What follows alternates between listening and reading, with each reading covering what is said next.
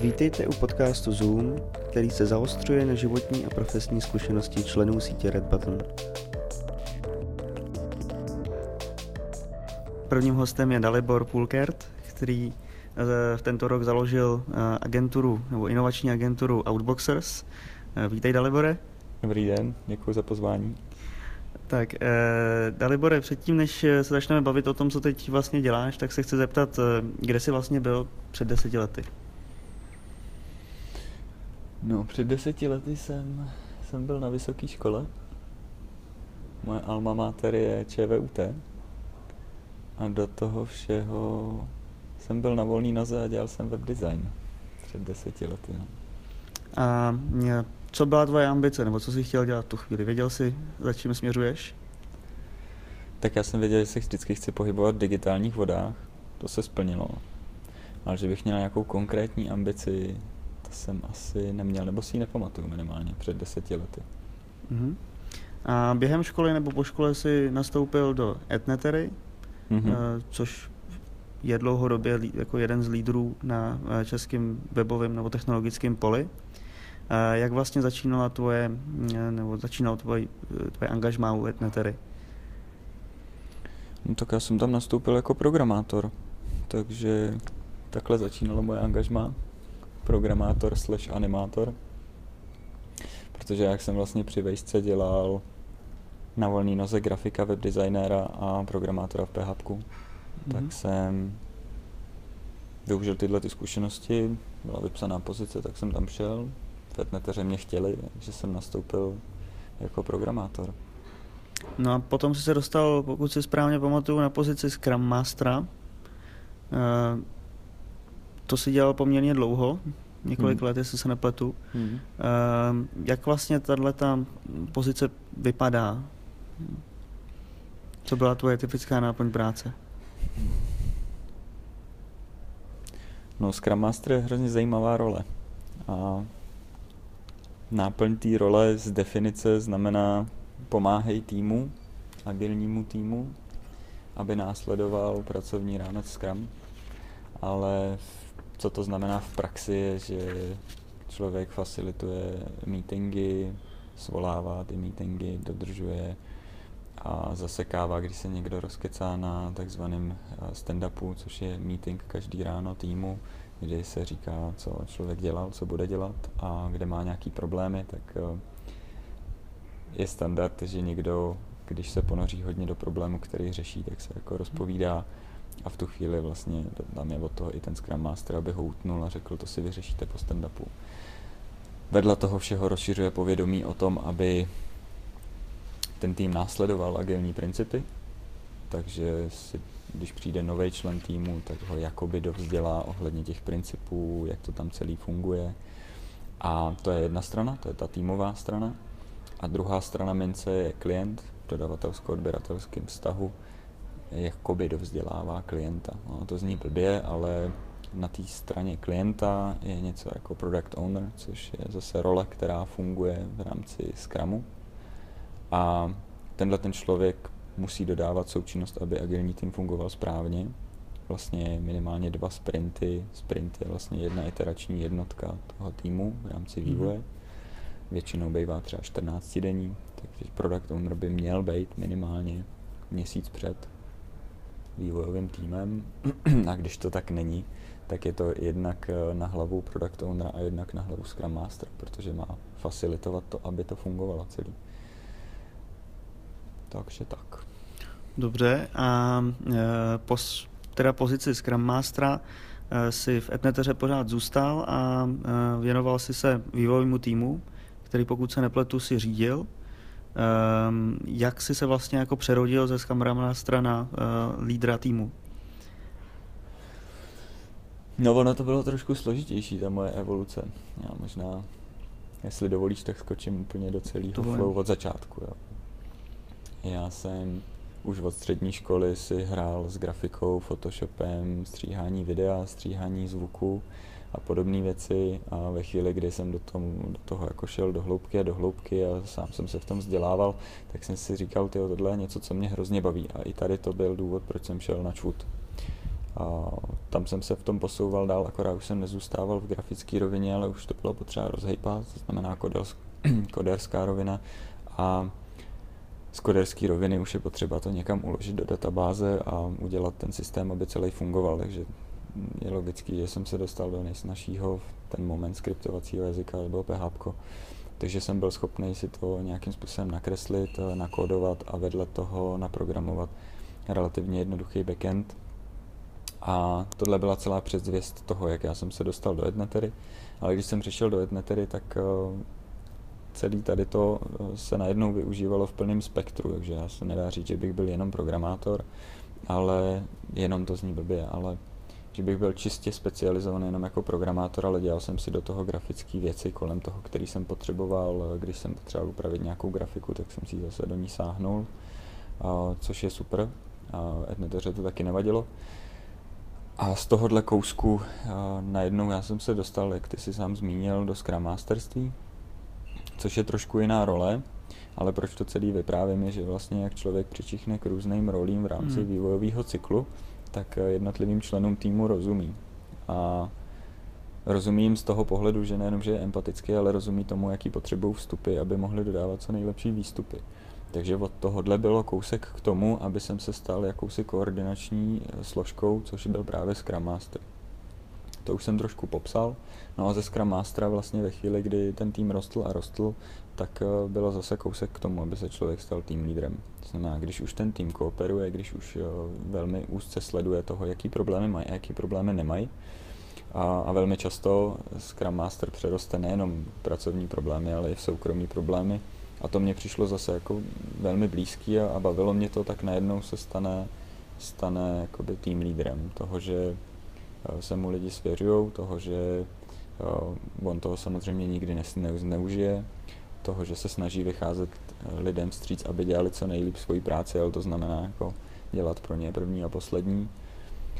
Takže se Scrum Mastera jsem se stal, eh, jsem se stal tým lídrem, vedl jsem tým pro Fortunu a Datart a, a vedle toho já jsem si uvědomil, to byl ten zlom, kdy jsem si uvědomil, že pro mě uh, nebude cesta hard skills, to znamená, já nechci být vlastně životní programátor nejlepší, já nechci být nejlepší grafik, já nechci být nejlepší animátor, střihač videa, ale z každý této mojí životní etapy jsem si odnesl něco, nějakou základní sadu know-how, díky který jsem byl trošku univerzálnější, ale uvědomil jsem si, že chci pracovat s lidma, že hmm. chci koordinovat lidi, že chci být takový ten element, ten prvek, který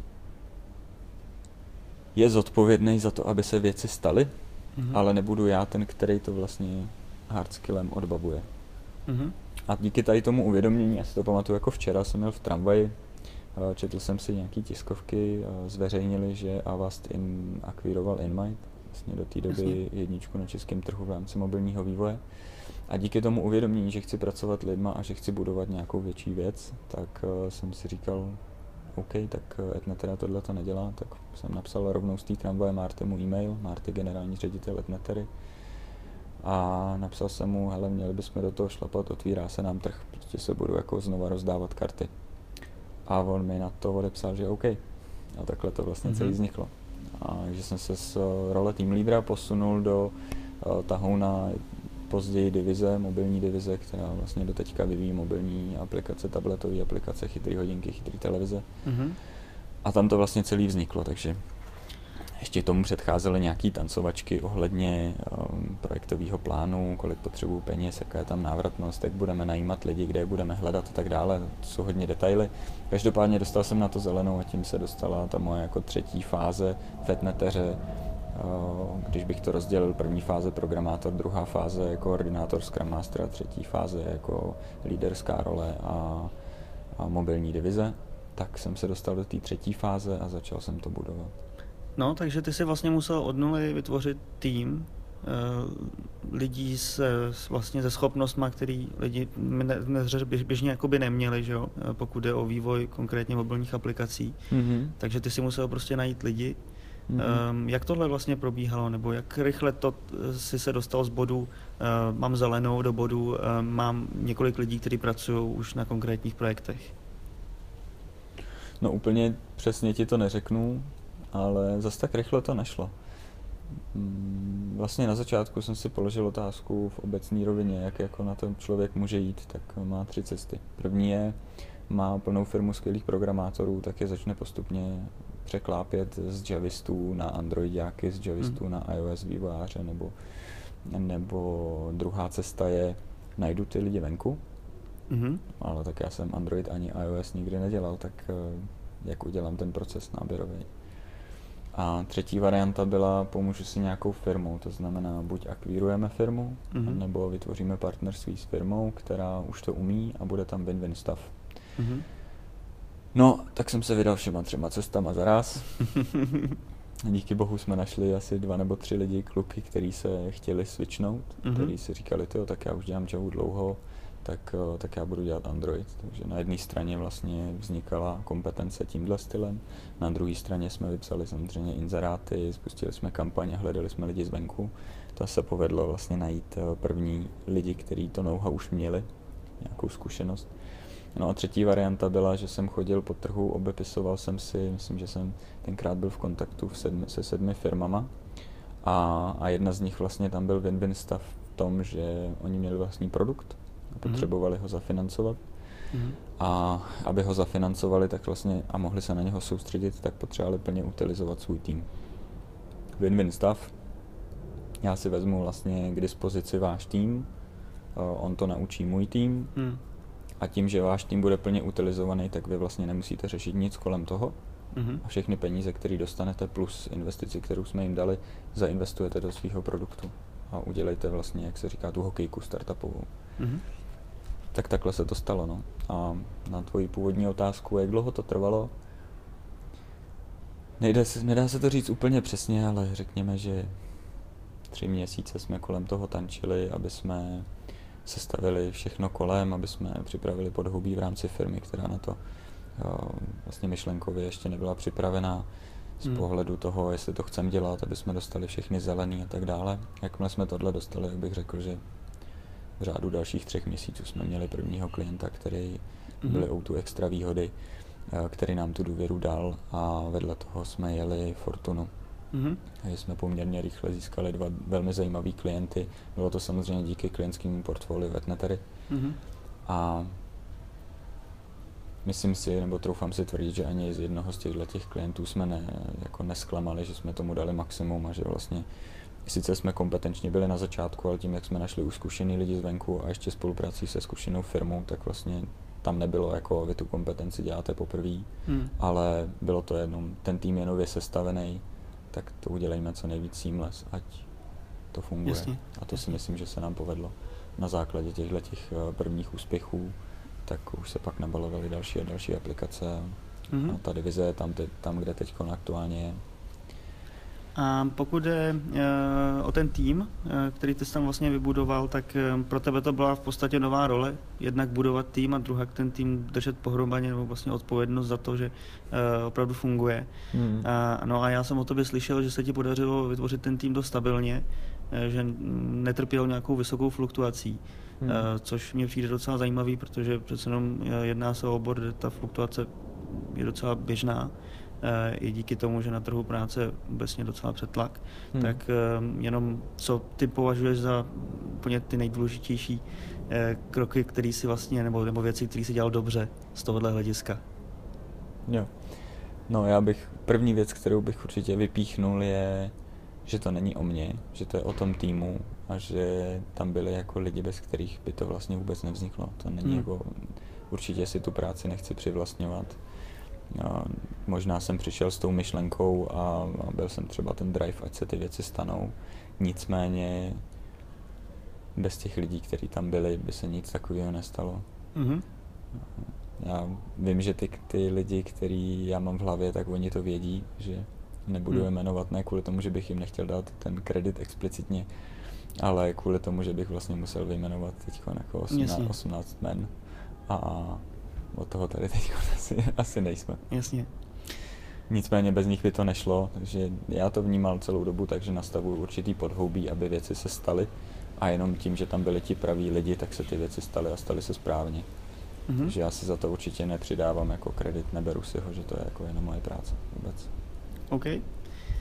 No a uh, když bychom se teda dostali ke konci tvýho uh, angažma Etnetery, v Etneteře, tak se chci určitě zeptat na to, jak dlouho v tobě bublala myšlenka na to, abys založil vlastní firmu a co tě vlastně nakonec rozhoupalo k tomu, že bys to udělal?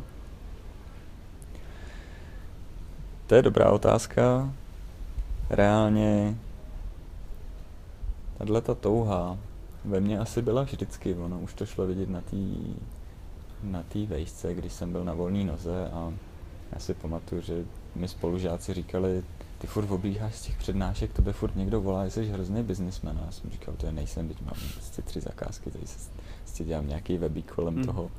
A, ale faktem zůstává, že mě to bavilo a že mm, starat se o klienta, dělat mu, co mu člověk na očích vidí a vlastně zároveň vidět výsledek z pohledu biznisu, toho, co člověk se snaží vymyslet, tak to mě naplňovalo. Takže dá se říct, že určitá podnikavost ve mně byla vždycky, hmm. nebo už dlouho. Akorát bych řekl asi, že to bylo možná sebevědomí to, proč jsem po věžce, když jsem to dělal, tak jsem jako mm, poslal životopis do Etnetery, místo mm-hmm. toho, abych založil vlastní firmu. A bylo to asi hlavně v tom, že jsem si říkal, já prostě chci být součástí velkých věcí a Etnetera mi imponovala hlavně v tom, že dělali Fortunu, dělali Datar, dělali vlastně nejlepší, nebo dělají do teďka, dělají nejlepší projekty na českém internetu. A toho jsem chtěl být součástí, jako učit se od, od eh, těch nejlepších. Ještě myslím si, že odpověď na tvoji otázku, podnikavost tam byla vždycky. Proč jsem z Etnetery odešel a jak dlouho ve mně už to bobtnalo pojď založit tu firmu konečně, tak si myslím, že to bylo třeba poslední rok, rok a půl v Etneteře, než jsem odešel, kdy jsem si říkal, jako, že a já jsem asi připravený, myslím si, že, hmm. že bych se chtěl posunout v dalších rovinách ale to, co mě tam drželo, byla etnetera, kultura a ty lidi. Já ten tým jako mm-hmm. miloval, respektive miluju. Ale když já jsem si potom položil tu otázku, tu zákernou otázku, a to je, a je sobecká ta otázka, to je, když se odstíníš od těch lidí, mm. od toho týmu, který tam je, zůstaneš tady ještě tak ta odpověď najednou se překl, byl to ten jazyček na vahách a najednou jsem si říkal, ne, já jsem prostě připravený, těším se na budování vlastní firmy a, a chtěl bych to vést jako e, směrem odbavování toho začátku, rychlý prototypy a tak dále, mm-hmm. tak, e, tak ta odpověď byla jasná, že jsem se rozhodl. No. Díky. A tím se dostáváme vlastně k Outboxers, který si spolu založil to znamená, nezaložil, nešel si do toho vlastně sám. Mm-hmm. A to mě taky vlastně zajímá, proč, proč si do toho šel s parťákem a ne sám. Prozíravost. Já vlastně, jak jsem zmiňoval, že to bubnalo, řekněme, rok, rok a půl, mm. tak to nebylo ráz na ráz. Já jsem vždycky byl takový knihomol, čtenář a vždycky mě zajímali úspěšní podnikatelé a příběhy ostatních lidí, ježiš, to jsou prostě vojevůdci, politici anebo podnikatelé. A masivní většina z nich se jako hoduje na tom, že úspěch a stabilita, když stojí na jednom člověku, jak je to hrozně nebezpečný z pohledu toho, že ten člověk rychlejš vyhoří statistiky, rychlejš hmm. vyhoří um, je to pro něho náročnější, už to snáší třeba jeho rodina, což jsem taky nechtěl, takže byla to v tom za prvý prozíravost. Hmm. A za druhý to, že jsem Ono takovýhle lidi, kteří chtějí podnikat, se na tom trhu nepohybují a neplavou jak ryby a nečekají. Takže ono to chtělo taky trošku štěstíčka, aby my jsme se s Michalem potkali, hmm. aby jsme si to explicitně řekli typu, já chci podnikat, já chci taky podnikat, tak do toho pojďme spolu. A do toho všeho, aby se protlo to, že jsme na podobné vlně, hmm. že přemýšlíme že, jako o hodnotách, o budoucnosti podobně, že podnikáme za podobným účelem. A ve chvíli, kdy se tady to protlo, tak to bylo jenom další další indikátor toho, že by se měl vlastně odejít a už, už to konečně založit. Mm-hmm. No a um, já třeba osobně dostávám dost často otázku, uh, nebo spíš radu, uh, nikdy nepodnikej ve dvou, což já teda taky podnikám ve dvou a uh, v podstatě mě zajímá, co ty si o tom myslíš, jestli tato obava tebou někdy proběhla, nebo si tuhle tu radu dostal. Jo, no já jsem samozřejmě tyhle ty rady slyšel a znějí i nejlepší je lichý počet a tři už je moc a hmm. podobný. Pokud chceš uh, ztratit nejlepšího kamaráda, začni s ním podnikat a všechny tyhle ty hříčky. Hmm. Já tomu rozumím, nicméně já si myslím, že to je všechno o komunikaci a věřím v to, že když uh, ten pár to v sobě má, a teď fakt používám pár, protože to je skoro jak manželský hmm. pár, akorát je to biznisový manželství, když tohle to mají vyříkaný, vědí, proč do toho jdou, mají podobně postavené hodnoty, můžou se hmm. na sebe spolehnout a už spolu hlavně jako zažili nějaký ty trable, tak, eh, tak to může fungovat. Já v to věřím. Kdybych to nevěřil, tak do toho nejdu. Mm-hmm. A jelikož my s Michalem, Michal byl v Fedneteře pět let, já sedm, a my už jsme vlastně spolu odbavili projekty pro GNT banku, dělali jsme spolu na Datartu, dělali mm. jsme spolu něco na Fortuně, na Allianz, tak uh, už se známe a jako známe svoje silné stránky, známe svoje slabé stránky, uh, zažili jsme spolu trable typu eskalace klientů a podobné věci, takže my už se máme o zkoušení. Znamená, nemyslím si, že mě čeká nějaký překvapení typu, eh, když jde do tuhýho, tak Michal se sebere a úteče na Antarktidu, jo, protože už jsme to spolu zažili. Mm-hmm. Ten útěk na tu Antarktidu. jo, tak. Dobře, a e, jak se s Michalem vlastně doplňujete? Předpokládám, že nejste každý stejný. E... To nejsme, no. A já na něm respektuju jeho detailismus. On je, zrovna nedávno jsme si ve firmě dělali takový to 16 typů personalities a on je vlastně Steve Jobs a já jsem vyšel jako personalita Elon Musk. to vše se doplňuje dobře. ne, on je, uh, on je skvělý detailista, zaměřený na customer journey, mm-hmm. hrozně mu záleží na to, aby byl klient spokojený, aby byl jakože klient klienta spokojený myšlenou, protože Jasně. ještě abych na to koukal jinak. No a já zase na to koukám trošku víc uh, přes čísla, koukám na to z pohledu strategie, jestli jdeme správným směrem, jestli to je to, kde chceme být za pět let a podobné věci, takže myslím, že se hodně doplňujeme tady v tom. Mm-hmm. Díky. No a pověs nám vlastně, co v Outboxers děláte a proč to děláte. Jo. No, proč se jmenujeme Outboxers? Je thinking out of the box, vytahování lidí z krabiček, myšlení mimo krabici. A takže to děláme. Že věříme, že každý ve firmě má svoji doménovou expertnost, něco, v čem je nejlepší. A jelikož jim ten biznis funguje, tak jsou v tom velmi dobří a mm. rozumí tomu.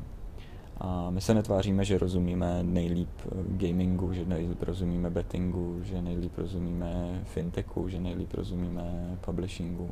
Mm. Není to tak. Lhali bychom, kdybychom se tak tvářili. My rozumíme digitálním vodám a víme, jak facilitovat to, aby jsme tyhle dva, dva světy spojili. To znamená, my se bavíme s klientem o jeho biznesu, pokládáme správné otázky, dojdeme k spoustě zajímavým nápadům a klienti jich spoustu už mají. My tyhle ty nápady vezmeme a vytvoříme jakýsi prototypy digitálních produktů a služeb. S těma vyběhneme na trh, zeptáme se lidí, jestli to chtějí a s tou odpovědí se vracíme zpátky ke klientovi. Celý je to velmi krátký proces v řádech jednotek týdnů. Mm-hmm. Klient velmi rychle zjistí, jestli do toho má investovat dál, anebo nemá investovat dál. Tomuhle všemu se říká, prototypujeme inovace, mm-hmm. ale ten delší, delší popis je, si myslím. Jasně. E, takže v zásadě jakoby vaše práce začíná v momentě, kdy za váma přijde klient s nějakýma konkrétníma nápadama, který by chtěl o tom, na tom trhu otestovat. To, jako, to je to zadání, které vy vlastně hledáte. Mám konkrétní nápady a chci na tom trhu uh, otestovat. A chci hmm. otestovat dobře. Z tohohle pohledu si myslím, že je lepší výraz business development, budeme si muset pomoct angličtinou, protože je to i přímo název pozice business mm. developer. A my chodíme za klientama proaktivně, protože málo kdy klient přijde s tím, mám nápad. Mm. S tím přijde startup, ale naši klienti jsou jakoby velká enterprise klientela. A ti mají taky nápadů dost, nicméně eh, mají i spoustu své práce, mají spoustu svých KPIček, na co se mají zaměřit k tomu, aby to dodali čímž pádem ty nápady bohužel strkají do šuplíku nechej je uležet a říkaj si, pak se k ním vrátíme, teď je hodně práce. A my vlastně, jak se bavíme s klientama, tak co se snažíme je, nedávejte to do šuplíku, dejte to nám, aspoň budete vědět, že vám v šuplíku neleží zlato mm. a budete mít jistotu. Teď je nejlepší doba na tyhle ty věci, protože ekonomika je nahoře, je tady spoustu peněz. Vlastně i venture kapitálové fondy si stěžují, že vlastně nemají kam ty peníze hmm. dávat, že tady je nedostatek zajímavých projektů. A, a úplně stejně takhle funguje ekonomika i ve velkých společnostech. To znamená, oni nemají vůbec peněz málo a daří se to, je to všechno nahoře a uvědomělý lídr ví, že teď je nejlepší doba investovat do diversifikace, do toho, že kdyby přišla krize, tak najednou můj biznis nestojí na dvou nohách, ale na třech. A dokud vlastně je ta ekonomika nahoře a já mám peníze, tak bych měl investovat do toho, abych ověřoval další nápady, jestli mi tam sedí hmm. do mojí vize a strategie, anebo ne. Jestli jsou komplementární k těm penězům, které já teď vydělávám, jestli jsou tam synergické efekty. A tohle to uvědomělý lídr ví a my hledáme a bavíme se s uvědomělýma lídrama k tomu, aby jsme jim odpověděli rychle. A oni mají těch nápadů fakt opravdu hodně. Mm-hmm. Takže to je první věc. Odpovídáme na, na otázku, mám tady nápad a dává a nedává smysl. Jen my to musíme jít trošku naproti. To znamená, klient nepřijde s tím, já mám tady nápad, ale my jsme tam u klienta mu na blízko a on ví, že když ten nápad má, tak to může dát firma, firmě, jako jsme my. Mm-hmm. Druhá věc je, že uh, jsou situace, už se nám to stalo hodněkrát, je, že klient říká, mně se líbí, co děláte, ale já teď nemám dost nápadů. Ale není to o tom, že by ty nápady neměl, ale že hmm. vlastně jak furt pracuje, furt pracuje a soustředí se na hlavní biznis, tak nemá čas se zamyslet, když to řeknu blbě. A takže my děláme jako sérii ideation workshopů, jak tomu říkáme, kdy se několikrát potkáme a my máme techniky, jak vlastně hravou formou z klientů, který mají doménovou expertnost a my ji nemáme, tak my se stavíme do role facilitátora a hravou formou z nich dostaneme ty nápady. Uh-huh. A věř, věř mi, že jich jako je vždycky hodně. Uh-huh. Při posledním teď nám vypadlo třeba 42 nápadů a krásný na tom je, že s tím principem, jak my fungujeme, tak uh, my nemusíme říct, vyberme jeden uh-huh. a tomu se budeme věnovat. My řekneme, tak udějme top 5, my odbavíme všechny protože to, jak fungujeme potom při odbavování, odbavování těch prototypů, je, že jsme schopni prototyp přes hloubkový rozhovory, prototypizaci a zpětnou vazbu na to, jestli to dává nebo nedává smysl z pohledu trhu dostat za pár týdnů. Což mm-hmm. my jsme schopni za půl roku odbavit x takovýchhle prototypů a tím pádem vlastně člověk ví, že to nedává do šuplíku a že jeden z těch pěti dává smysl, aby se postoupil dál a pak se vytváří minimální verze produktu a tak dále. Rozumím. Stejně, e, ze 42 udělat 5 asi není úplně jednoduchý. Ehm, jak to vlastně probíhá? Nebo je to problém ve smyslu, že nebo má na to třeba klient jasný názor, co chce zkusit z toho?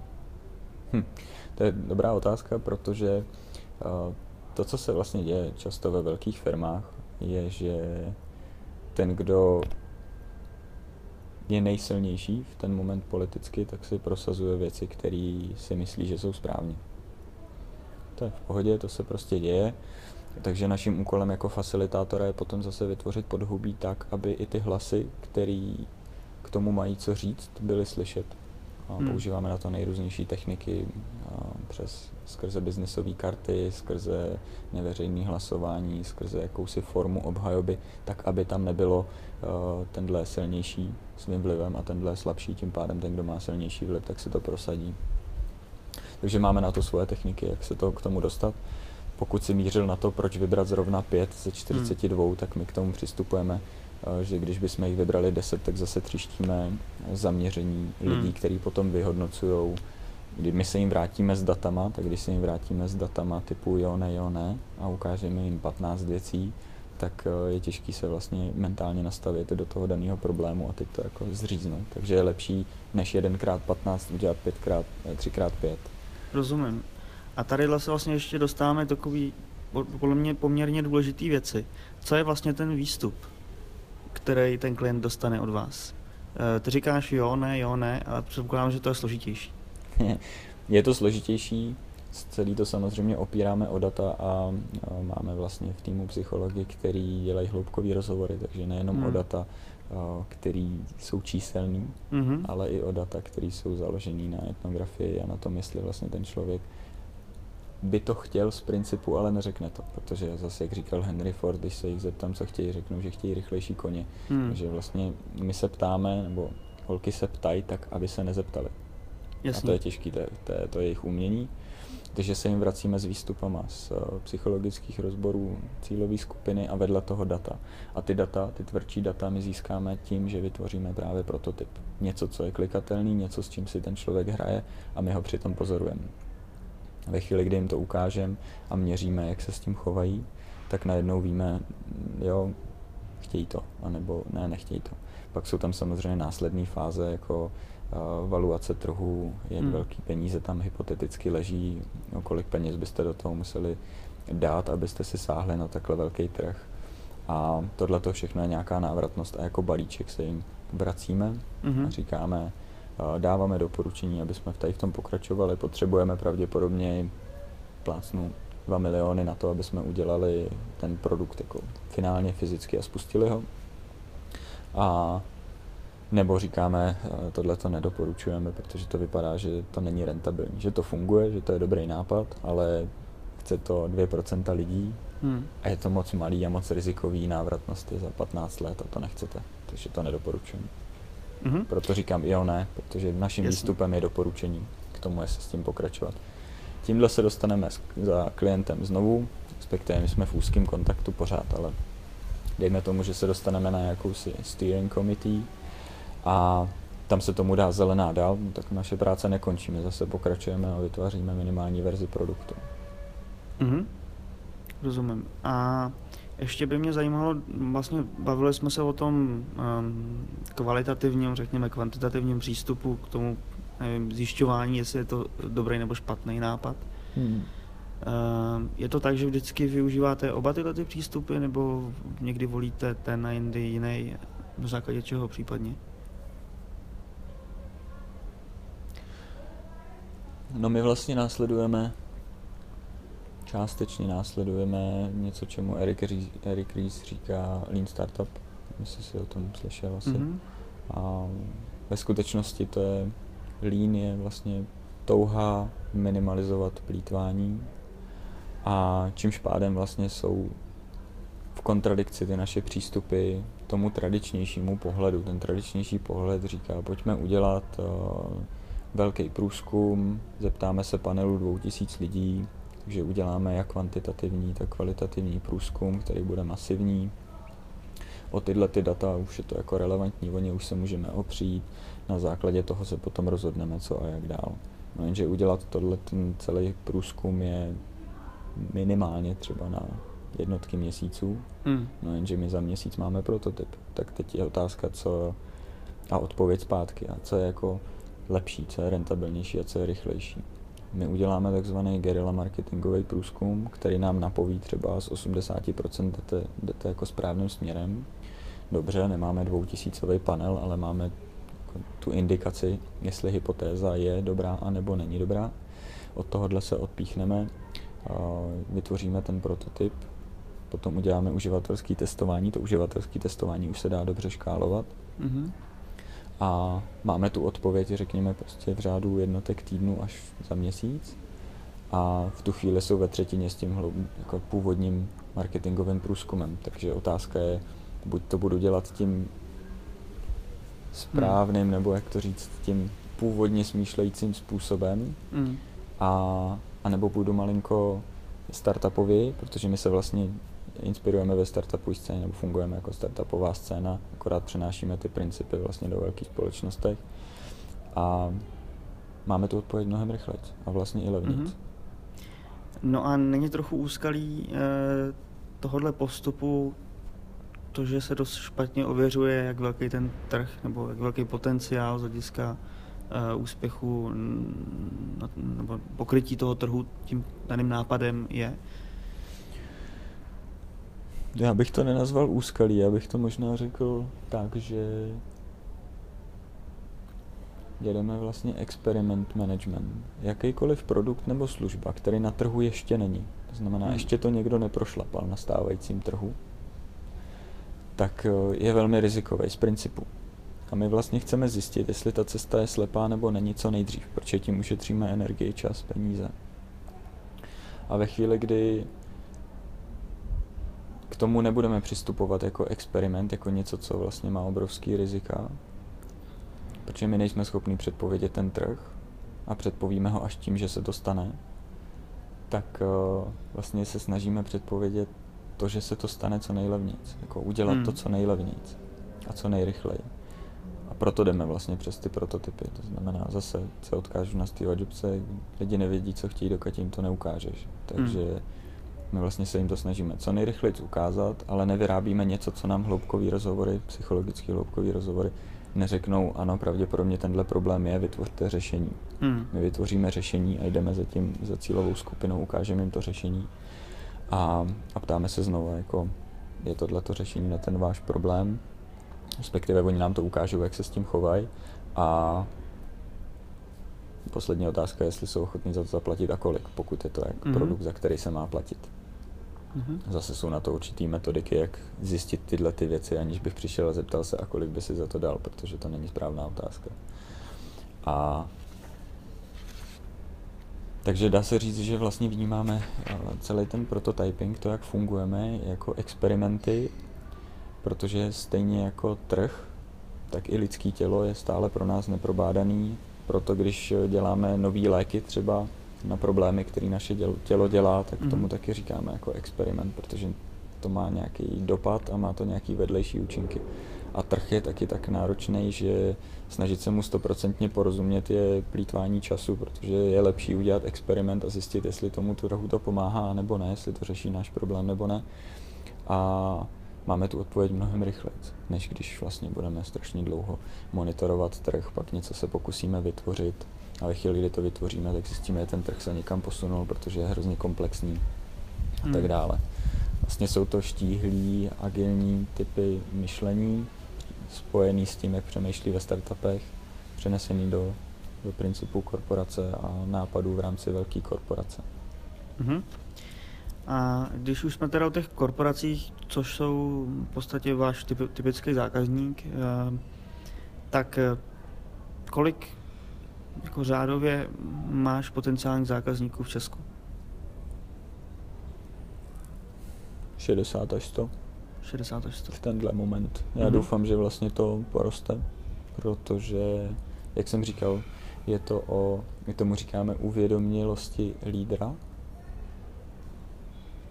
A jsme si vědomí toho, že ne každý lídr nebo ne každá firma je na to teď připravená. Že nemá něco jako inovační budget, že nemá uh, touhu riskovat tyhle ty peníze.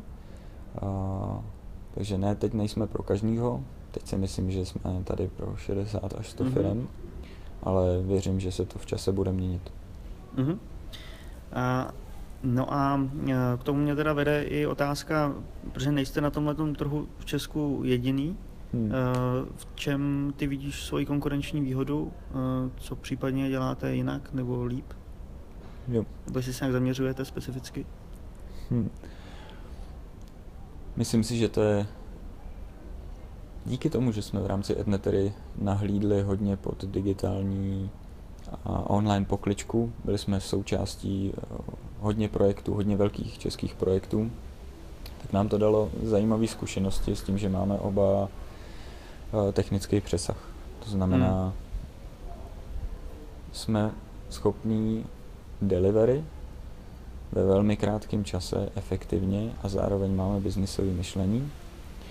A k tomu všemu jsme byli součástí startupu, znamená víme, jak přemýšlí startupová scéna, to, kde vlastně se inspirujeme, není vyčtený, ale z toho pohledu, že jsme to celý zažili. Jsem měl to štěstí být Silicon Valley hmm. V Tel Avivu, navnímat to, jak startupová scéna funguje, jak funguje nastavení mysli startupisty, By the way, je to jeden z mých workshopů, který mm-hmm. dělám pro klienty. Vlastně vhled do startupové scény a nastavení, nastavení mysli startupisty. A kde se tam dá inspirovat, tak tohle je něco, co nás, co nás asi odlišuje. No. Mhm. Dobře. Um, zajímá mě taky, jestli uh, se jako čistě specializujete na, řekněme, digitální inovace, nebo zda i zadání od firmy, která má čistě hardwareový produkt, třeba, já nevím, skleničku, jestli je to třeba něco, co vy umíte taky e, jakoby otestovat, případně mm, testovat na nějakým prototypu. Jo, jo. Nebo vás to vůbec zajímá? Měli jsme takové poptávky. A jak se říká, když člověk honí dva zajíce, oba mu utečou, takže my vlastně tyhle ty poptávky odmítáme, mm. protože věříme, že naše přidaná hodnota je hlavně v digitalu a v online digitálních produktech a službách. Mm-hmm. I díky tomu know-how, který jsme si historicky nabrali. Že já jsem sice jako designer a webdesigner byl, ale nebyl jsem designer nový židle nebo nový láhve. A nejsem si jistý, jestli ta naše přidaná hodnota by tam byla dostatečná na to, aby jsme se teď se mě postavili a řekli, tak a my s váma uděláme prostě novou luxusní židli, která je obrovskou inovací na tomhle trhu. Myslím si, že ne. Dobře. Eh, cel, jakoby obecně, když se podíváme na mm, já nevím, třeba typ zadání, je něco, co vás vyloženě baví, nebo co, eh, po čem co je pro vás jakoby zvlášť zajímavý? Jo, navážím na toho uvědomělého lídra, protože naším ideálním zadáním je otevřený zadání a důvěra, založený na důvěře, protože myslím si, že jsme hodně schopní přinést a čím větší volnost máme, tím líp. Vlastně nejlepší zadání pro nás je, Tady máte naše, takhle funguje naše firma, tady máte klientský portfolio, tady máme portfolio produktů a služeb a pomožte nám, nebo pojďme společně zvýšit uh, například příjmy o 20%. To je pro nás jako super zadání, protože hmm. nás nijak nesvazuje do krabičky, my zůstáváme mimo krabičku a, a můžeme dělat screening toho, kde je tam prostor na zlepšení a když ho objevíme, ten prostor, tak udělat rychle prototyp, zjistit, jestli ten prostor jde zalepit a nebo ne a tím získat nárůst. Pokud to nejde, tak jdeme zase dál a se během rychlé prototypizace produktů a služeb uh, zkoušet upgradeovat aktu, aktuální stávající portfolio. To je pro nás ideální zadání. Mm-hmm. Stalo se vám třeba, že za vám přišel klient, nebo vy jste přišli za někým, uh, kdo byl třeba otevřený s vámi spolupracovat, ale um, nápady nebo záměry, které chtěl testovat, třeba byly úplně mimo, mimo to, co byste vy uh, chtěli dělat? No, my totiž zastáváme názor, že když my rozhodneme, že jsou mimo, tak jsme subjektivní. Trh, hmm. trh rozhodne a lidi, jestli si to koupí, anebo ne, rozhodnou, jestli ten nápad je mimo nebo ne my můžeme z vlastní jako zkušenosti mít svůj typ, typu to není, to není určitě cesta, to je jako hloupost, to nebude fungovat. Nicméně velmi rychle hned v první fázi zjistíme přes hloubkový rozhovory, jestli to tam je anebo není. Hmm. Jestli identifikujeme problém, který ten nápad by mohl řešit, anebo ne. A myslím si, že to je i fair vůči těm lidem, který ten nápad mají aby jsme se netvářili, jako jsme snědli tu moudrost a řekli jim, to je blbost, jo. Ale ukázali jim to na datech a zároveň hmm. i kvůli nám, protože věříme, že opřít se o data a o průzkum je ta správná odpověď. Hmm. Trh nám má odpovědět, jestli to chce nebo ne. Ne my. Eh, a na čem teď vlastně pracujete? Fungujete, pokud se nepletu, 7 měsíců? Hmm. Nebo 6 měsíců? Hmm. Ehm, kde momentálně jste? Ne. No jedna z věcí, od kterých jsme se odpíchli, že ještě pod hlavičkou Etnetery jsme dělali úplně krásný uh, inovační projekt s Michalem pro Škodu Auto. Mm-hmm. To byl i jeden z dalších impulzů, proč jsme se rozhodli, jestli založíme firmu tady na to, protože nás to hrozně bavilo. To super projekt. Jako, o tom nemůžu moc mluvit, ale fakt, fakt super to bylo. A když jsme vlastně s Etnetery odešli, tak uh, projekty, na které jsme se zaměřili, byly online digital, dostali jsme je a bohužel jako vám teď nemůžu, nemůžu říct, co jsou zač, mm-hmm. protože jsou aktuálně ve vývoji a je tam NDAčko. Nicméně můžu mluvit obecně, že následují trendy, které ještě nejsou prošlapaný, to znamená, eh, kde je budoucnost pracovního trhu a kde je budoucnost pracovního prostředí. Vedle toho, eh, kam se pravděpodobně posune customer journey a péče o zákazníky z pohledu automatizace.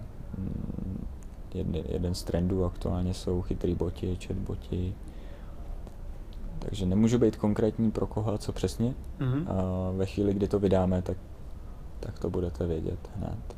Co je super, je, že vlastně pro nás, i když uh, nějaký z těch nápadů nenecháme projít, tak je to taky úspěch, protože mm. jsme ušetřili čas a energii na něco dalšího. Takže budeme zveřejňovat i věci, které jsme vlastně zabili s popisem, proč jsme je zabili, pokud nám to klient umožní to zveřejnit. Takže stay tuned. OK, super. Uh, a na čem teď pracujete? no, to ti bohužel nemůžu říct. to mi bohužel nemůžu říct. Uh, kde vlastně vidíš Outboxer za pět let?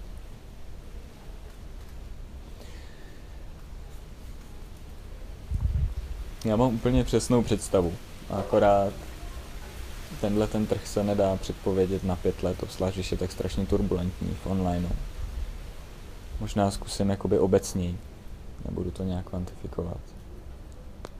Věřím, že už budeme skupina firm, která bude synergicky opečovávat klienty. Věřím, že budeme mít za sebou, za sebou věci, kterými se budeme moct hrdě pochlubit, že jsme vlastně posunuli tu firmu výrazně kupředu, myšleno našeho klienta. A vedle toho budeme mít vlastní produkty, protože eh, dva, dva kolegové od nás z týmu se věnují tomu, že pracují i na našich vlastních nápadech. Mm-hmm. A zaklepávám, nicméně vypadá to velmi pozitivně, že jsme mm-hmm. nějakým, máme něco, čemu říkáme verifikační pračka, uh, něco, do čeho my to hodíme a ta pračka vypere nápad, jestli je čistý, anebo jestli to bylo roztrhané to prádlo je na výhoz. A ve chvíli, kdy se nám tato pračka už točí, tak my do toho házíme i naše vlastní nápady, čímž pádem využíváme momenta té pračky, to, že vlastně využíváme celé té metodiky, kterou máme vymyšlenou pro klienty, tak vedle toho běží i naše vlastní nápady. Takže když se ptal, kde budeme za pět let, tak věřím, že budeme skupina firm a věřím, že budeme mít i vlastní produkty, které poběží na trhu. Mm-hmm. Uh, no a když jsi zmiňoval dva kolegy, kteří na nich pracují v tuto chvíli, můžeš mi nějak v krátkosti popsat váš současný tým? Mm-hmm. My se vlastně soustředíme teďkon, protože zase říkal jsem, když člověk honí dva zajíce, oba utečou. Já se na tohle se snažím vždycky vzpomenout, když eh, jsem na nějakém rozcestí a říkám si, tyjo, to, to by mě hrozně lákalo, to bych chtěl dělat se zastavím a říkám si, no jo, ale my máme nějakou vizi, nějakou strategii a když budeme dělat tohle, budeme tříště cíly. Takže teď se soustředíme plně na budování týmu uh, plného takzvaných inovačních lídrů, kteří, když dostanou zadání typu zvedni nám příjmy o 20% od velké firmy, nebo máme tady tenhle ten segment uh, cílové skupiny, který není ještě plně využitý, tak se toho nezaleknou. Jsou to jakýsi entrepreneurs, jsou to podnikatelé, kteří se chtějí učit, chtějí odvádět něco nového na ten trh.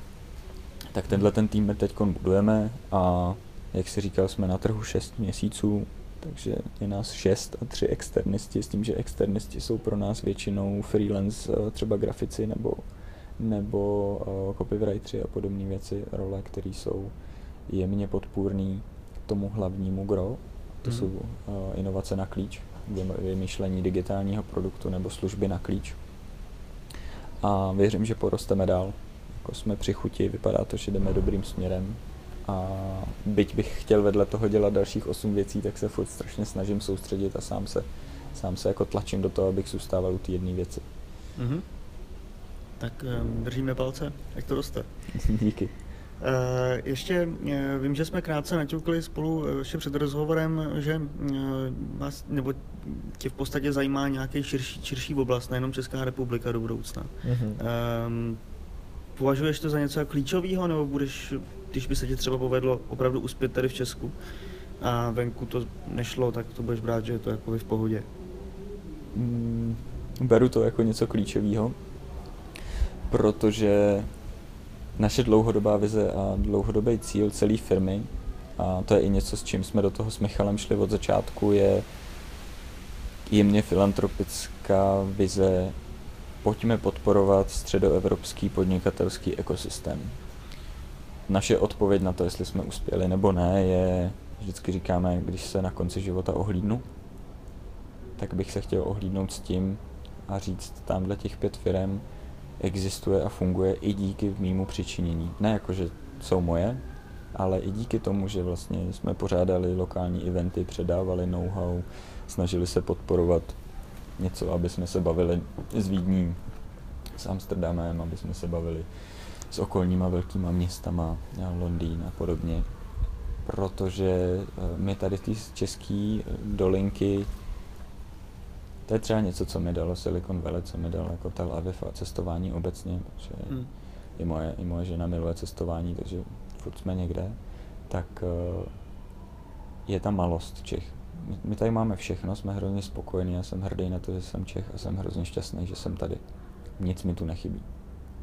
Nicméně je, chybí nám tady jako Čechům obecně pohled na svět a globální ambice. To je to hlavní, co nám chybí. Že my se snažíme uspokojit cílovou skupinu, ale jenom v Čechách, což je hrozně škoda, protože hmm. tady vlastně celá Evropa a celý svět a Silicon Valley má pár, nebo spousty hesel, ale pár je Think Big, Start Small. Mm. A tohle to je něco, co vlastně české firmy, český lidi eh, ne tak často mývají a já bych chtěl, aby to měli, tak bych tomu chtěl pomoct nějakým způsobem. Mm. Že odpověď na tvoji otázku, jestli to je v pohodě, když zůstaneme v Čechách, nebo jestli to je nutná podmínka, tak je to nutná podmínka, protože lead by example, jako nemůžeme říkat, pojďme být světový a vedle toho být malý v Čechách. Mm-hmm. Máš už nějakou konkrétní představu, jak to budeš dělat, nebo jakým způsobem budeš expandovat do zahraničí? Mám. Ono už se to děje. Mm-hmm. My vlastně oťukáváme partnery, který máme v Polsku, v Belgii, v, v Londýně, v Německu jsou firmy, které se snaží dělat to samé, co my, nebo podobnou věc. A my nepotřebujeme vytvořit outboxers tak, aby byli zastoupeni v každé zemi v Evropě. My můžeme najít partnery, kteří smýšlí stejně jako my a spolupracovat, což je něco i co jsme dělali v MDF Talku. Mm-hmm. jako komunit, budování komunity, kterou jsme dělali. Že my máme nějakou dlouhodobou vizi, záměr, který bychom chtěli dosáhnout, ale není tam nějaká majetnickost nebo ego typu, musíme do toho, do toho dosáhnout jenom my, outboxers a nikdo jiný. Mm. Vůbec. Vlastně chceme zlepšit tuhle tu společnost, protože věřím, že tahle společnost, stejně jako celý Red Button tomu věří, se, se změní ku předu a v pozitivním směr, slova smyslu z dvou důvodů, nebo z těch hlavních směrů, a to je vzdělání, vzdělávání a podnikavost a podnikání. Mm-hmm. A my musíme, nebo my jsem přesvědčený, že my musíme budovat podnikavost mm-hmm. ve studentech třeba aby ten systém, který má tendenci uh, nastavení mysli ořezávat, podnikavost ořezávat, tak aby my jsme byli ta kontradikce k tomu. My jsme tam byli a dávali možnost selhávat, dávali možnost uh, zkoušet nové věci, aniž by člověk moc riskoval nebo riskoval to, že skončí jako bezdomovec, což by the way zase jedna z věcí, kterou v Silicon Valley člověk okamžitě vidí, je, že tam je spousta bezdomovců a obrovská diverzita. My sociální nůžky v Evropě máme hodně přivěřený oproti hmm. tomu, co se děje v jiných státech, v jiných eh, částech světa. A myslím si, že spoustu lidí si toho neváží. Toho, že když přijdou o práci, tak furt mají možnost jít na pracák. To, že když se stane další negativní věc, takže hned neskončí na té ulici. Že to je jakoby sekvence věcí, které se musí jako pokáknout, aby na té ulici skončil. V Americe to zase tak jako těžký není. Ne, že by to bylo loženě snadný, ale hmm my jsme prostě sociální Evropa a měli bychom si toho vážit. Mm-hmm. A místo toho, aby jsme byli o to víc podnikavější, že máme vlastně tenhle ten polštář z principu toho, jak tady přemýšlíme jako stát, tak, eh, tak jsme méně podnikavější. Mm-hmm. Rozumím. Uh, když jsme vlastně postavili narazili na ten rozdíl mezi Evropou a Amerikou a ty jsi tam strávil nějaký čas, uh, zajímá mě, zajímá mě v podstatě dvě věci. Nejdřív se zeptám eh, na to, co jsi odtamtud vzal jako, jako pošťouchnutí, jako dobrý, eh, dobrý příklad, nebo mm, co ti to dalo prostě. Mm-hmm. Mě to dalo hrozně moc. hrozně moc.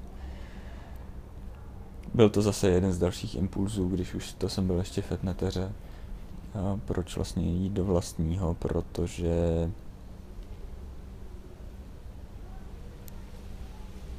vlastně mě to posunulo na tak strašně hodně úrovních, nejenom na osobní, biznisový, že vlastně už to, už to dál jako nešlo, no. Hmm. Zkusím odpovědět jinak. Co mi Silicon, dalo, Silicon Valley dalo je uh, nebát se selhat, podnikavost a respektive akceschopnost. Hrozně se mnou rezonovala kniha Startup Nation, kterou hmm. to byl i důvod, proč jsem měl potom do Tel Avivu, protože jsem to musel vidět. Hrozně mě posunul, že jsem to tam zažil, citát Šimona Perese, který říká, vrcholem rozvážnosti je se odvážit. A já jsem vlastně vždycky na to koukal, jako tohle se může nepovíst, tohle se může nepovíst a teď najednou jako jsem si tohle to přečet a jsem si říkal, ty hajzle, tohle úplně cílíš na mě, protože já jsem si vždycky říkal, ještě nemůžeš, protože něco ještě není tady to připravený, ještě tady našetří nějaký prachy, ať máš hmm. buffer, ještě tady to, bla, bla, bla. Ale vždycky to bylo jako, že v rámci rozvážnosti ještě něco nebylo ready a tady najednou vrcholem rozvážnosti je se odvážit. Já jsem si říkal, no to je, to je přesně ono, protože jako čekat na to, až bude někdy něco připraveného, nikdy nic nebude připraveného stoprocentně. Hmm. Vždycky je to o tom opuštění komfortní zóny a jakmile vlastně to člověk udělá, tak najednou zjistí, že ty strachy byly úplně zbytečný.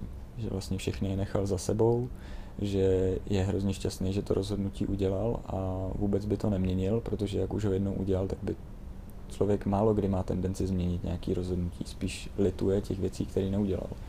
Hmm. Takže tenhle ten, tenhle ten citát, a já jsem tu knihu právě četl jako v Silicon Valley, takže se to tam celý spojilo a hmm. celý to se mnou zarezonovalo. Vidět, jak tam vlastně funguje ten minimalismus, eh, funguje tam, eh, byli jsme na TechCrunch Disrupt konferenci, která se za chvíli blíží, bude v Berlíně, tak eh, najednou tam pobíhají samý mladí lidi, kteří se snaží zlepšit svět. Je hmm. úplně hmm. jedno, že spí na zemi, že spí ve spacáku, že záchody jsou to tojky někde venku, přitom je to jedna z největších jako konferencí na světě startupových. Vlastně není to o tom, jestli je něco připraveného správně, jestli já mám dostatečný zázemí, jestli se něco kolem děje, ale je to jenom o tom, jestli mám dostatečný koule, abych do toho šel a snažil se, což mi síly stačí, abych něco změnil. A tohle je způsob myšlení, který když tam člověk je a vidí kolem sebe spoustu takovýchhle lidí, tak tím prostě nasákne trošku a najednou trošku přehodnotí hodnoty a říká si, ha, ono to bude možná jinak, já tam žiju v té své kotlině, v té uzavřené bublině, furt se snažím, aby se to tak nějak jako postupně budovalo a až bude to všechno připravené, tak ono to potom půjde. Najednou se ti to sesype a říkáš si, no jo, ale tohle je vlastně cesta, kterou když, když půjdeš, tak se to nikdy nestane, protože jakmile dojdeš na ten kraj a řekneš si, tak a teď jsem vybudoval tohleto, tak uh, začneš budovat něco jiného, protože ještě něco není ready. Takže think, think big, start small. Vedle toho neboj se selhat, uh, akceschopnost typu vidíš příležitost, tak ta příležitost je tam jenom chvíli hmm. a to, že ji vidíš už samo o sobě je jakoby dar tak běž a, běž a zkus to. A když to člověk začne dělat jakoby vědomě, tak najednou zjistí, že těch příležitostí je tady hrozně moc. Mm. Takový ty nápady, takový ty přístupy. Uh, já bych hrozně chtěl podnikat, ale nevím v čem, nebo ještě nemám to svoje. Uh, já tomu rozumím, protože jsem to taky strašně hrozně dlouho měl, ale myslím si, že to je jenom o tom, kdy člověk fakt hledá, ale nekouká, proč něco nejde, protože zase masivní většina, ať už startupů, tak vlastně podnikatelů říká, já jsem začal s tím, že dělám A, hmm. myslel jsem si, že jdu dělat A, že to budu dělat jako leta, ve chvíli, kdy jsem do toho přišel, tak jsem najednou zjistil, že ta oáza, co byla v mlze, tak je najednou jako ne 10 stromů, ale dva stromy, ale nejsou to stromy, ale jsou to palmy.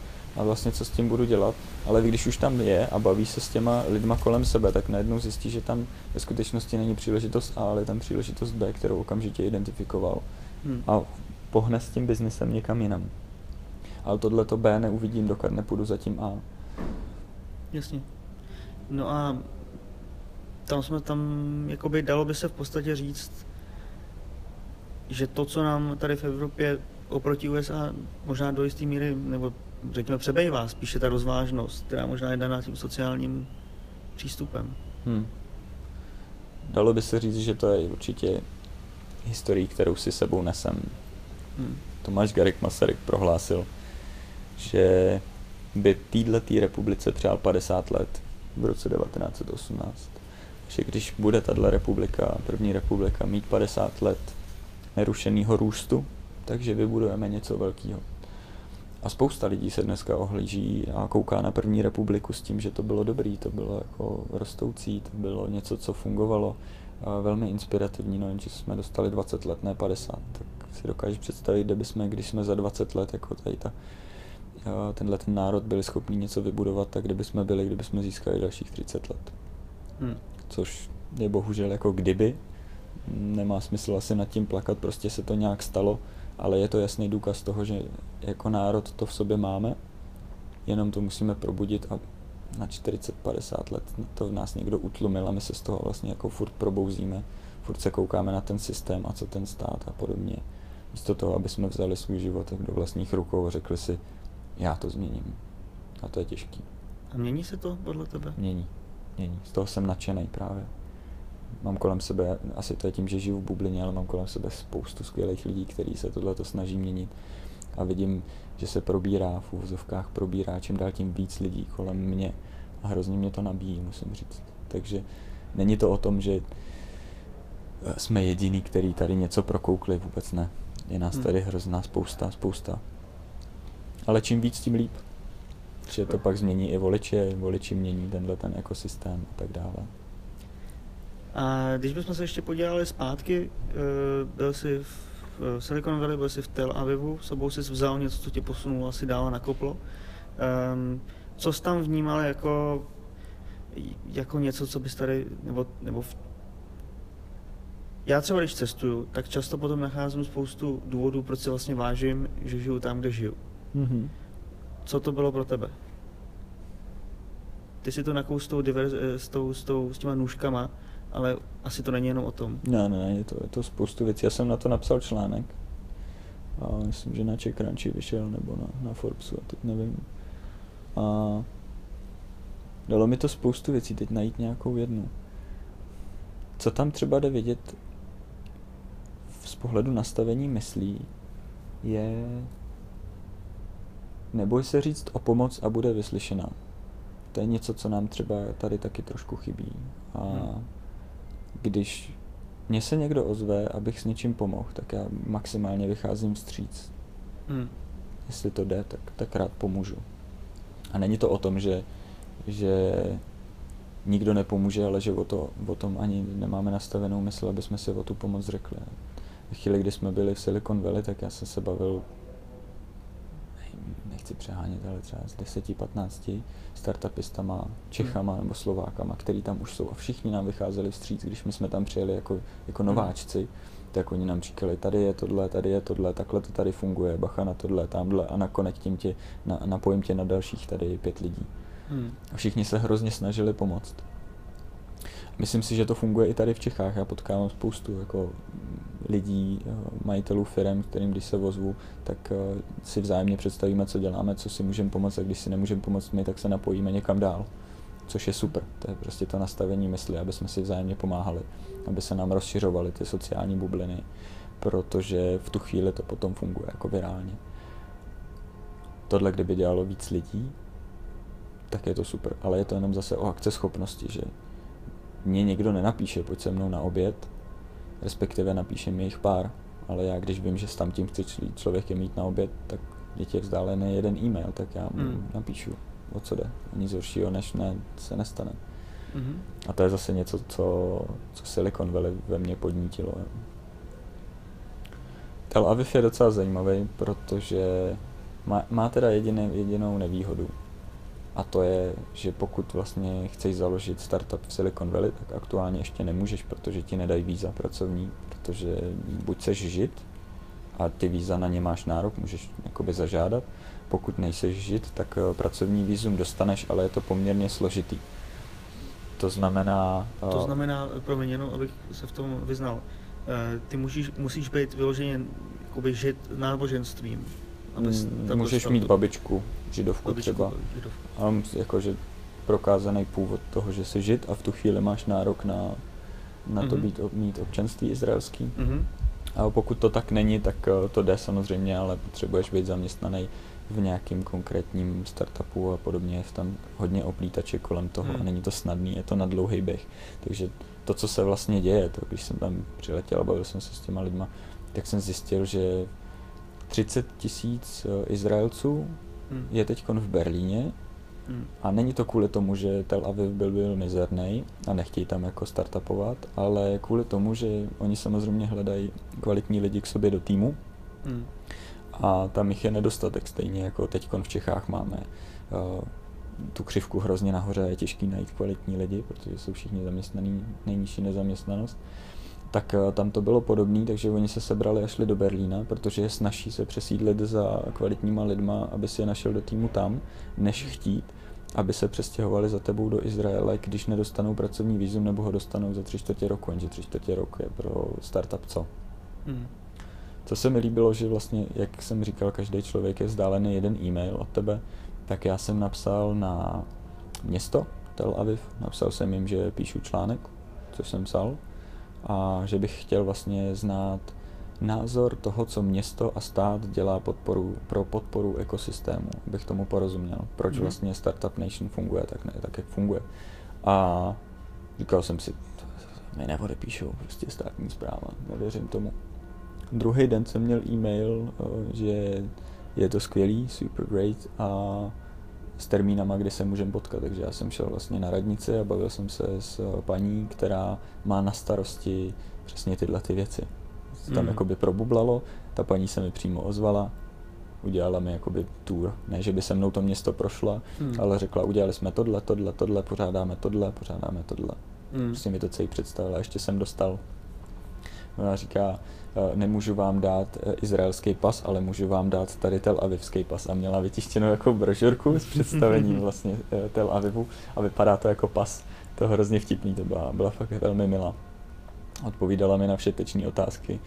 Myslím, že jsem, že jsem nebyl úplně mírný, protože já jsem v tu chvíli, kdy jsme se potkali s tou paní, tak já už jsem tam asi 14 dní v Tel Avivu, takže už jsem měl spoustu rozhovorů se startupistama, který nadávají a to je město pro nás nic nedělá a jsou tady jako daně, hmm. bla, bla, bla, bla, bla. Takže jsem pak přišel připravenou na ní a rovnou jsem jí pokládal ty všetečné otázky. Jsem slyšel, že tak to byly chvíle, kdy úplně jí zamrzl na chvíli úsměv, protože se o něco snaží a a ono to potom třeba přichází v več. Každopádně skvělý na tom bylo zase, že si pomáhají, se snaží tohleto rozšiřovat a všechno je to sepsané v tom článku, co jsem napsal, co vlastně oni jako město dělají. Hmm. Uh, free Wi-Fi, všude pokrytí jakoby po celém Tel Avivu. Představ si, že by byla pokrytá celá Praha, všude by byla jako wi Jak by to otevřelo jakoby prostor určitýmu business, biznesu, jak zaútočit třeba na mileniály, který aktuálně neplatí data, protože nevím, jejich rodiče jim nechtějí platit ty data a najednou by byly všude konektlí. Jak hmm. by se ti otevřela tady ta, no tam to je. Tak. A funguje a, a, Wi-Fi? No jo, jako funguje, ale tak jako asi nevlezeš do parku a 100 lidí, nebude, je taky, ale... 100 lidí nebude koukat na YouTube, jakože v parku, jo, to asi takhle nefunguje, ale na net se dostaneš. Mm-hmm. Přijde ti push notifikace, což je důležitý třeba. Tak. Dobře. Uh, jak se zatím, zatím podniká v Česku, kdybychom se vrátili trochu domů? No já jsem nadšený z podnikání obecně a toho, že už jsme to konečně udělali, to jo. Z pohledu toho, jestli stát vychází vstříc začínajícím firmám, tak já to beru tak, jak to je, takže stěžovat si nebudu, ale myslím si, že to jako není dobrý, že vlastně je tam ten pohled typu když sem chce jít velká společnost a udělat tady výrobní závod, tak, tak jí dáme daňový prázdniny prostě na tři roky a, a ona nám tady zaměstná 300 lidí, mm. což je super. Mně by se taky líbily daňové prázdniny a taky mm. jako mám ambici zaměstnat jako v čase třeba 300 lidí, ale je rozdíl mezi tím budovat vlastně české firmy a mezi tím přitáhnout sem jako cizí, která tady udělá výrobnu. Takže je tam určitý dvojí metr, ale já to chápu, je v tom politika, nestěžuju si. A vidíš v Čechách nějakou, mm, nějaký konkrétní talent nebo nějakou konkrétní dovednost, která by se dala označit za klíčovou přidanou hodnotu, kterou máme a možná třeba i v tom Silicon Valley nebo v Tel Avivu chybí? Mm, nenazval bych úplně chybí, nemyslím si, že jsme nejunikátnější národ v něčem konkrétním, ale určitě jsme uh, třeba napřed nebo nadprůměrní v nanotechnologiích, v machine learningu. Hmm. Teď vlastně vyhrál ten ČVUT tým od Honzy Šedivýho výzvu od Amazonu. Hmm. Porazili jsme vlastně jako nejlepší univerzity na světě, tady v tom super úspěch. Vlastně máme tady fakt obrovský chytrý technický mozky, jsme v tom fakt dobří. A IoT jsme v dobří. Myslím si, že kdyby jsme udělali z Čech a, a droni, v tom jsme taky jako napřed zase výzkumný, výzkumný tým, který, o kterým slyším z ČVUT, který dělají na robotickém operačním systému, tak aby si ty droni povídali, tak uh, jsou poměrně daleko, jen se o tom vůbec neví. Hmm. Takže kdybych měl říct čtyři věci, do kterých bych šlapal, tak je to vlastně AI a machine learning, droni, uh, IoT a nanotechnologie. Mm-hmm.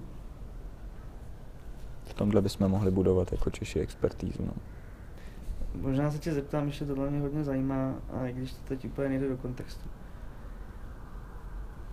Když jsme se krátce podívali na firmní kulturu, hmm. Eh, ty vlastně vycházíš eh, z Etnetery, která má prostě razí filozofii svobodné firmy. Eh, to by bylo asi na hodně dlouhý povídání, ale spíš mě zajímá, co si myslíš obecně o metodě punku, protože to je něco, co je vlastní startupům a vůbec mladým firmám.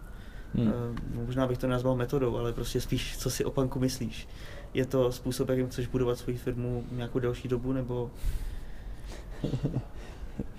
no, když se zeptáš, co si myslíš o punku, tak bych ti řekl, že jsem poslouchal taky v dětství Blink, Blink 182. jako dobrá kapela, no. já bych na to zkusil odpovědět trošku jinak. Spoustu lidí, kteří přišli do styku třeba s agilem a s agilním způsobem myšlení a obzvlášť ve velkých společnostech, tak na to nějakým způsobem zanevřeli, že to nefunguje a tak dále. Já si myslím, že ať už je to agile, lean, uh, lean startup, punk, cokoliv, tak uh, je to o nastavení mysli a lidí, který tam máš a jak se o tom bavíte, jak se synchronizujete, o tom, jestli hrajete otevřené karty, o komunikaci a tak dále. Takže každá z věcí má svoje to, jak otázka byla, jestli jsem na tom chtěl stavět firmu dlouhodobě a podobně. Já věřím v to, že svoboda a zodpovědnost jdou ruku v ruce. Dynamičnost a rychlý iterativní smyčky feedbacku jsou pekelně důležitý a umět si otevřeně říct, když se něco povedlo, oslavit úspěchy a umět si říct, co se nepovedlo a kam se na základě toho posunem tak to jsou vlastně hodnoty a, a vlastnosti, na které bych chtěl a stavíme firmu. Mm-hmm. A jestli se to jmenuje Agile Just This Week, anebo nějak jinak, je mi vlastně úplně jedno. Důležitý je, jestli to funguje tomu týmu, jestli se dlouhodobě sám zlepšuje a jestli má tendenci ten tým si postavit procísek eh, nebo tabulku nebo využít nějaký nástroj, aby se synchronizovali a zanést do toho maličko rigidity úplně v pohodě, když to bude fungovat. No moje poslední otázka bude uh, na sdílení. Ty jsi založil nebo spolu založil MDev Talk jako mm, konferenci um, pro vývoj, nebo ne konferenci, ale jako, jako sérii přednášek pro vývojáře mobilní. Uh, zároveň jsi i v síti Red Button, uh, což je síť taky postavená, uh, která spojuje 90 expertů z různých oblastí mm-hmm. a je založená právě na sdílení expertízy a zkušeností. Proč vlastně seš v síti Red Button, jak jsi se k ní dostal, proč sdílíš? No, Red Button je svojí vizí skvělý. To se mnou rezonuje z principu toho, co se snažím dělat taky. A to je posunout tuhle tu společnost v rámci vzdělávání a podnikavost, nebo podporu podnikavosti. A úplně o to samý se snaží Red Button. A na základě i toho, že těch 90, aktuálně 90 expertů, každý z nich je silný v něčem a součástí sítě je pravidelný potkávání a sdílení know-how. To je něco, co, čeho musím být součástí, z čeho chci být součástí, protože stejně jako rád se učím nové věci, tak rád i předávám know-how. Takže jsem toho v součástí, protože mi to dává absolutní smysl. Za druhý, eh, to má i docela zajímavý biznisový přesah eh, z pohledu toho, když máme velkou společnost v Čechách, která má poptávku, kterou my jako outboxers bychom byli schopni vyslyšet, ale byli bychom ji schopni vyslyšet v horizontu natolik dlouhým, že to prostě není zajímavý. Hmm. Takže ve chvíli, kdy se spojíme s dalšíma expertízama, a který jsou třeba v některých věcech silnější než my a my jsme silnější zase v něčem jiném, tak je to win-win stav, je to hledání synergických efektů mezi expertama na trhu a vyslyšíme poptávku velkého klienta mnohem snáš. Mm-hmm. Super. Klient je spokojený, dostal to, co potřeboval, my jsme spokojení. Tak jo, díky Dalibore za rozhovor. Ráda se stalo a díky za pozvání.